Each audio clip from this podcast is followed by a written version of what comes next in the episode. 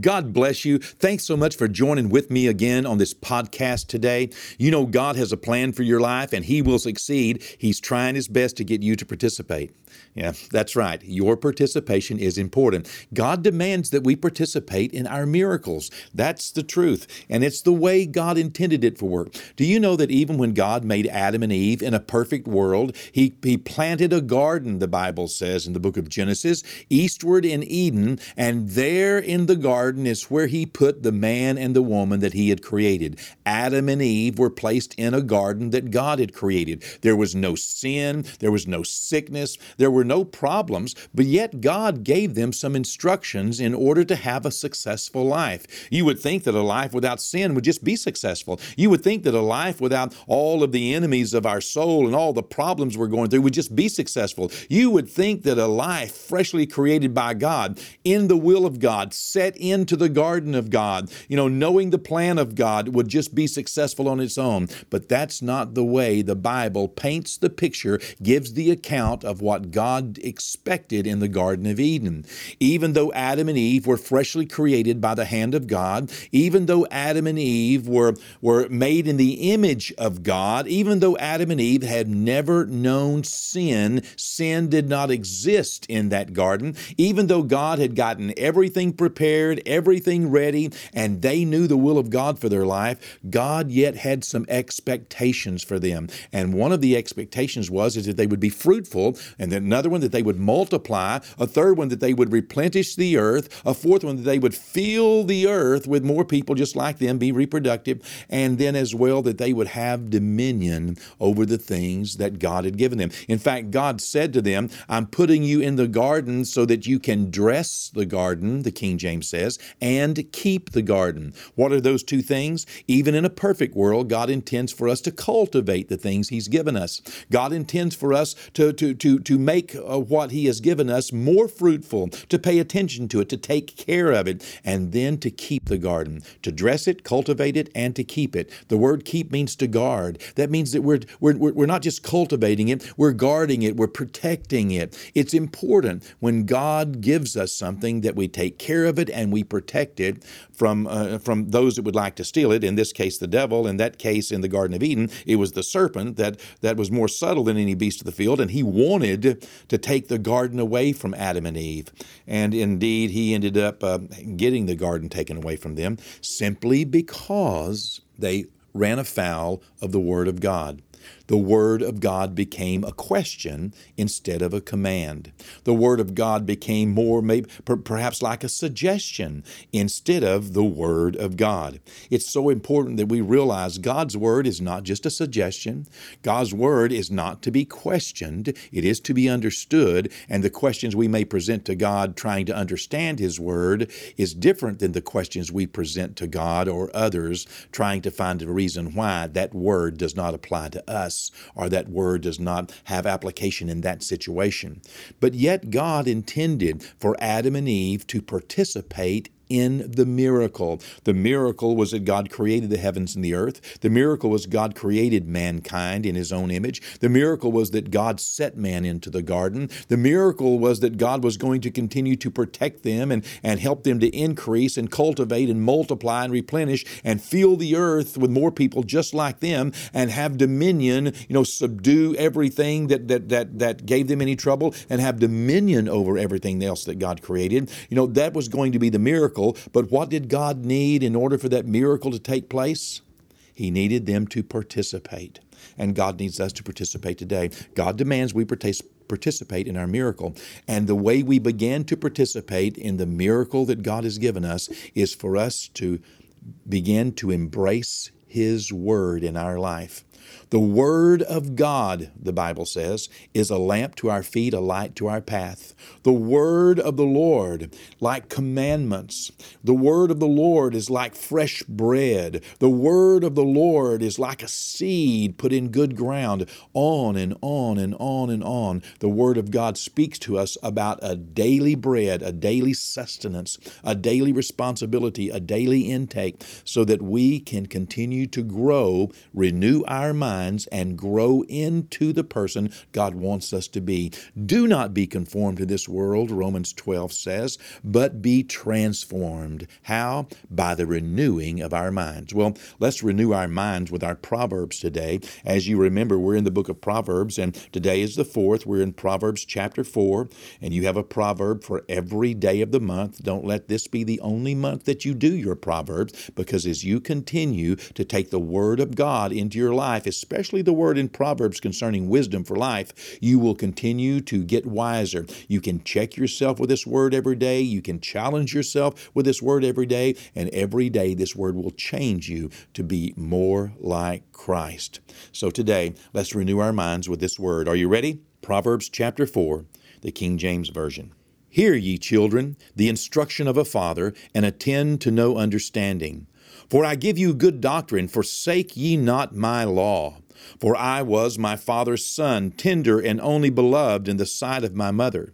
He taught me also, and said unto me, Let thine heart retain my words, keep my commandments, and live. Get wisdom, get understanding, forget it not, neither decline from your word, from the words of my mouth.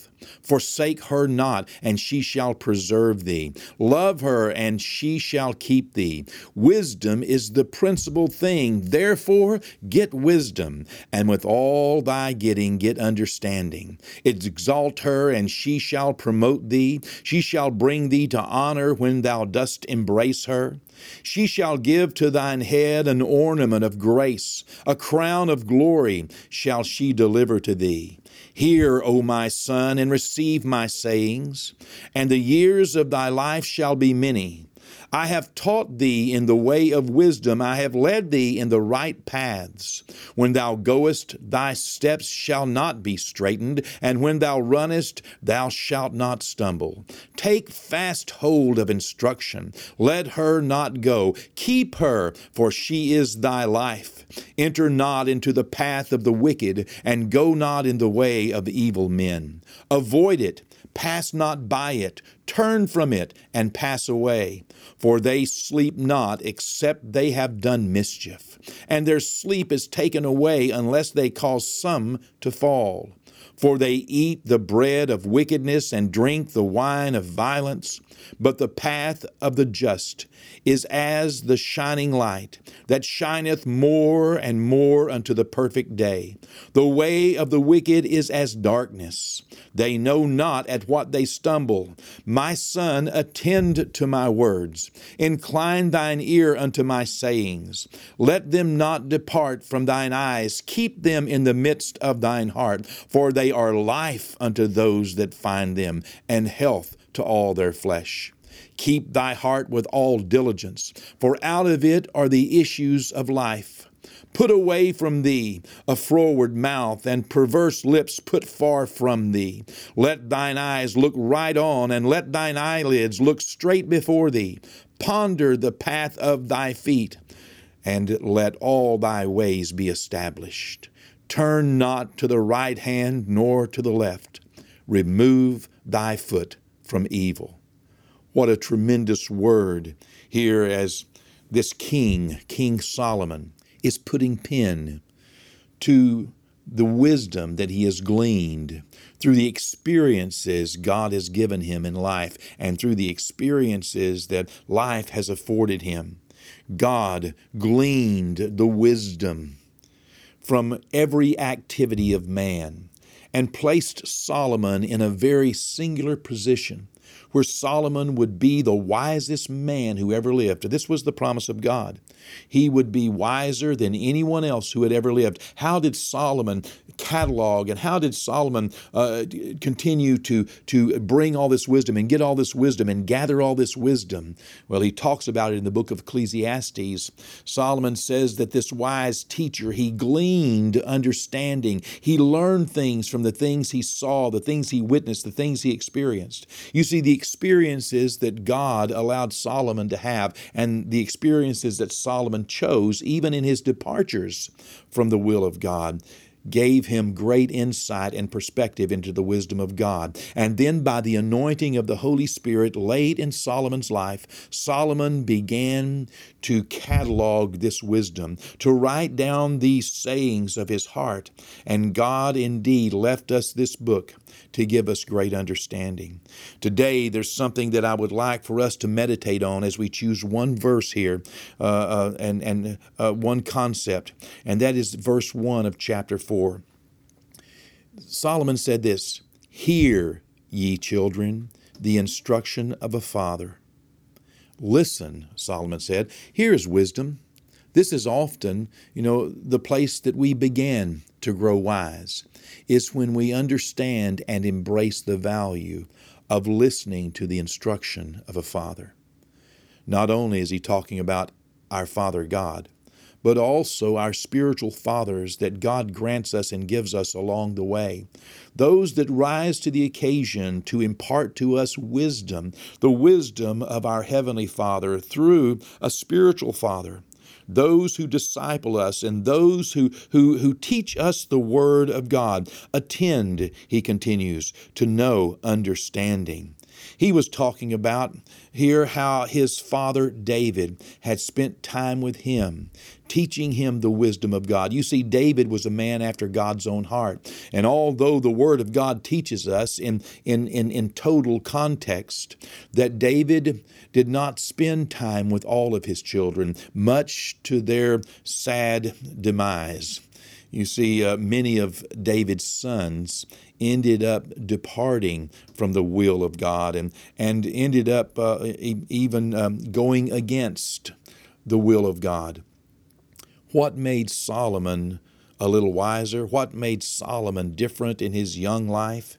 The Bible tells us, even here in this book, that David invested in Solomon. Verse 3 even tells us Solomon was saying, For I was my father's son. Well, there's something to claim whenever you know your roots, whenever you know who it is that has imparted into your life. Let me ask you, who is it that's investing in your life? Who is it that you are allowing to hold a position of wisdom, a position of instruction? Who is it in your life that holds a position of respect?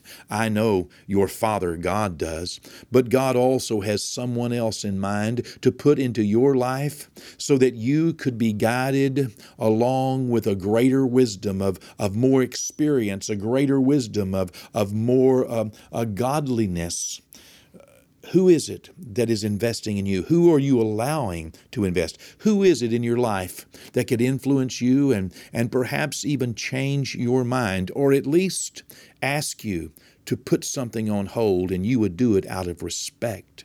for that person in that position. You see, that's what Solomon was telling us. Solomon gained wisdom partly because he listened to the instruction of his father. He was taught in verse 4, he says, He taught me also and said to me, Let your heart retain my commandments, and you will live. The implication is you will have a better life if you will listen to the instructions and let your heart hold on to the wisdom of those whom God has placed in your life to teach you, to instruct you. Today, what we glean from the book of Proverbs and what I gleaned from the wisdom of Solomon today, and, and what I'm going to challenge myself as I check my life and challenge myself I know that this will change me. I know it will make me more like God. I know it will make me better. I know it'll make me wiser. I know it will help me. If I check myself with God's Word and I challenge myself with God's Word, God's Word will change me. And my mind can be renewed by this very word that we've, that we've discussed today. Today, I'm going to meditate on this particular principle, and today I'm going to put it into practice. I am going to open up my heart. I am going to search my heart, and I'm going to make sure that that my heart retains, has retained, and continues to retain the wisdom of those that God has placed in my life to teach me, those that God has placed in my life as spiritual leaders, that my heart would be open to their words. Today, I'm going to hear a word, fresh instruction. I'm going to glean wisdom and experience uh, from the things that I'm facing, but I'm also going to hold on to the things that my Father has taught me, to the things that those people whom God has placed in my life as spiritual leaders have dared to share with me. And today, let me encourage you as well. Know who it is that God has encouraged you to follow, to listen to, to respect, to embrace as someone sent by God to teach you wisdom. Well, let's pray. Let's seal this word in our heart, okay? And as we do, let's realize that not only should we receive from our fathers and spiritual mothers and those that God's placed in our life to teach us, but we should also become spiritual parents, a spiritual father, a spiritual mother to those around us, so that in days to come, with our heart of God, we can share and grow others like David invested in Solomon, that we too can make an investment in someone else's life by daring to share the wisdom of the Word of God with others God sends our way. Let's pray. Father, Today, Lord, we receive your word. We thank you, God, for the counsel and wisdom, Lord, that it gives to us. And Lord, today we put this principle in our life, Lord, that we are going to search for, Lord, and we're going to uh, be respectful to, Lord. And God, we're going to embrace the words, Lord, of those that you put in our path, Lord, to teach us and instruct us, Lord. God, those teachers, as, as the book of Hebrews says, Lord, that we would obey those who have the rule over us, who have taught us the word of God, that we would submit ourselves to them because because they watch after our soul, that they may do it with joy and not with grief. God, today let our minds be renewed, Lord, by your word, Lord, and the word that is shared with us, Lord, the principles of your word, Lord, that others come, Lord, to teach us and share with us, Lord. Bless us, Almighty God, that we may be respectful, Lord, and that we might retain the wisdom, Lord, that we glean from others, Lord, and from the experiences of life, Lord. And God, help us as well, Lord, to make sure that we, along the way, may make that same deposit of wisdom, that we invest in others, Lord, as those, Lord, that you, Lord, have brought to us to be our spiritual children.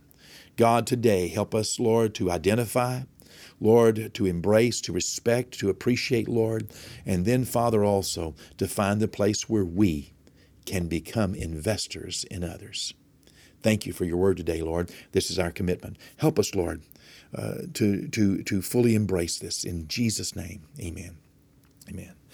Don't forget, renew your mind with the Word of Almighty God every day. Take a bite of God's Word every day. Take this morsel of this heavenly bread and take it with you. Chew on it, meditate on it, eat on it. Let it feed you all day long.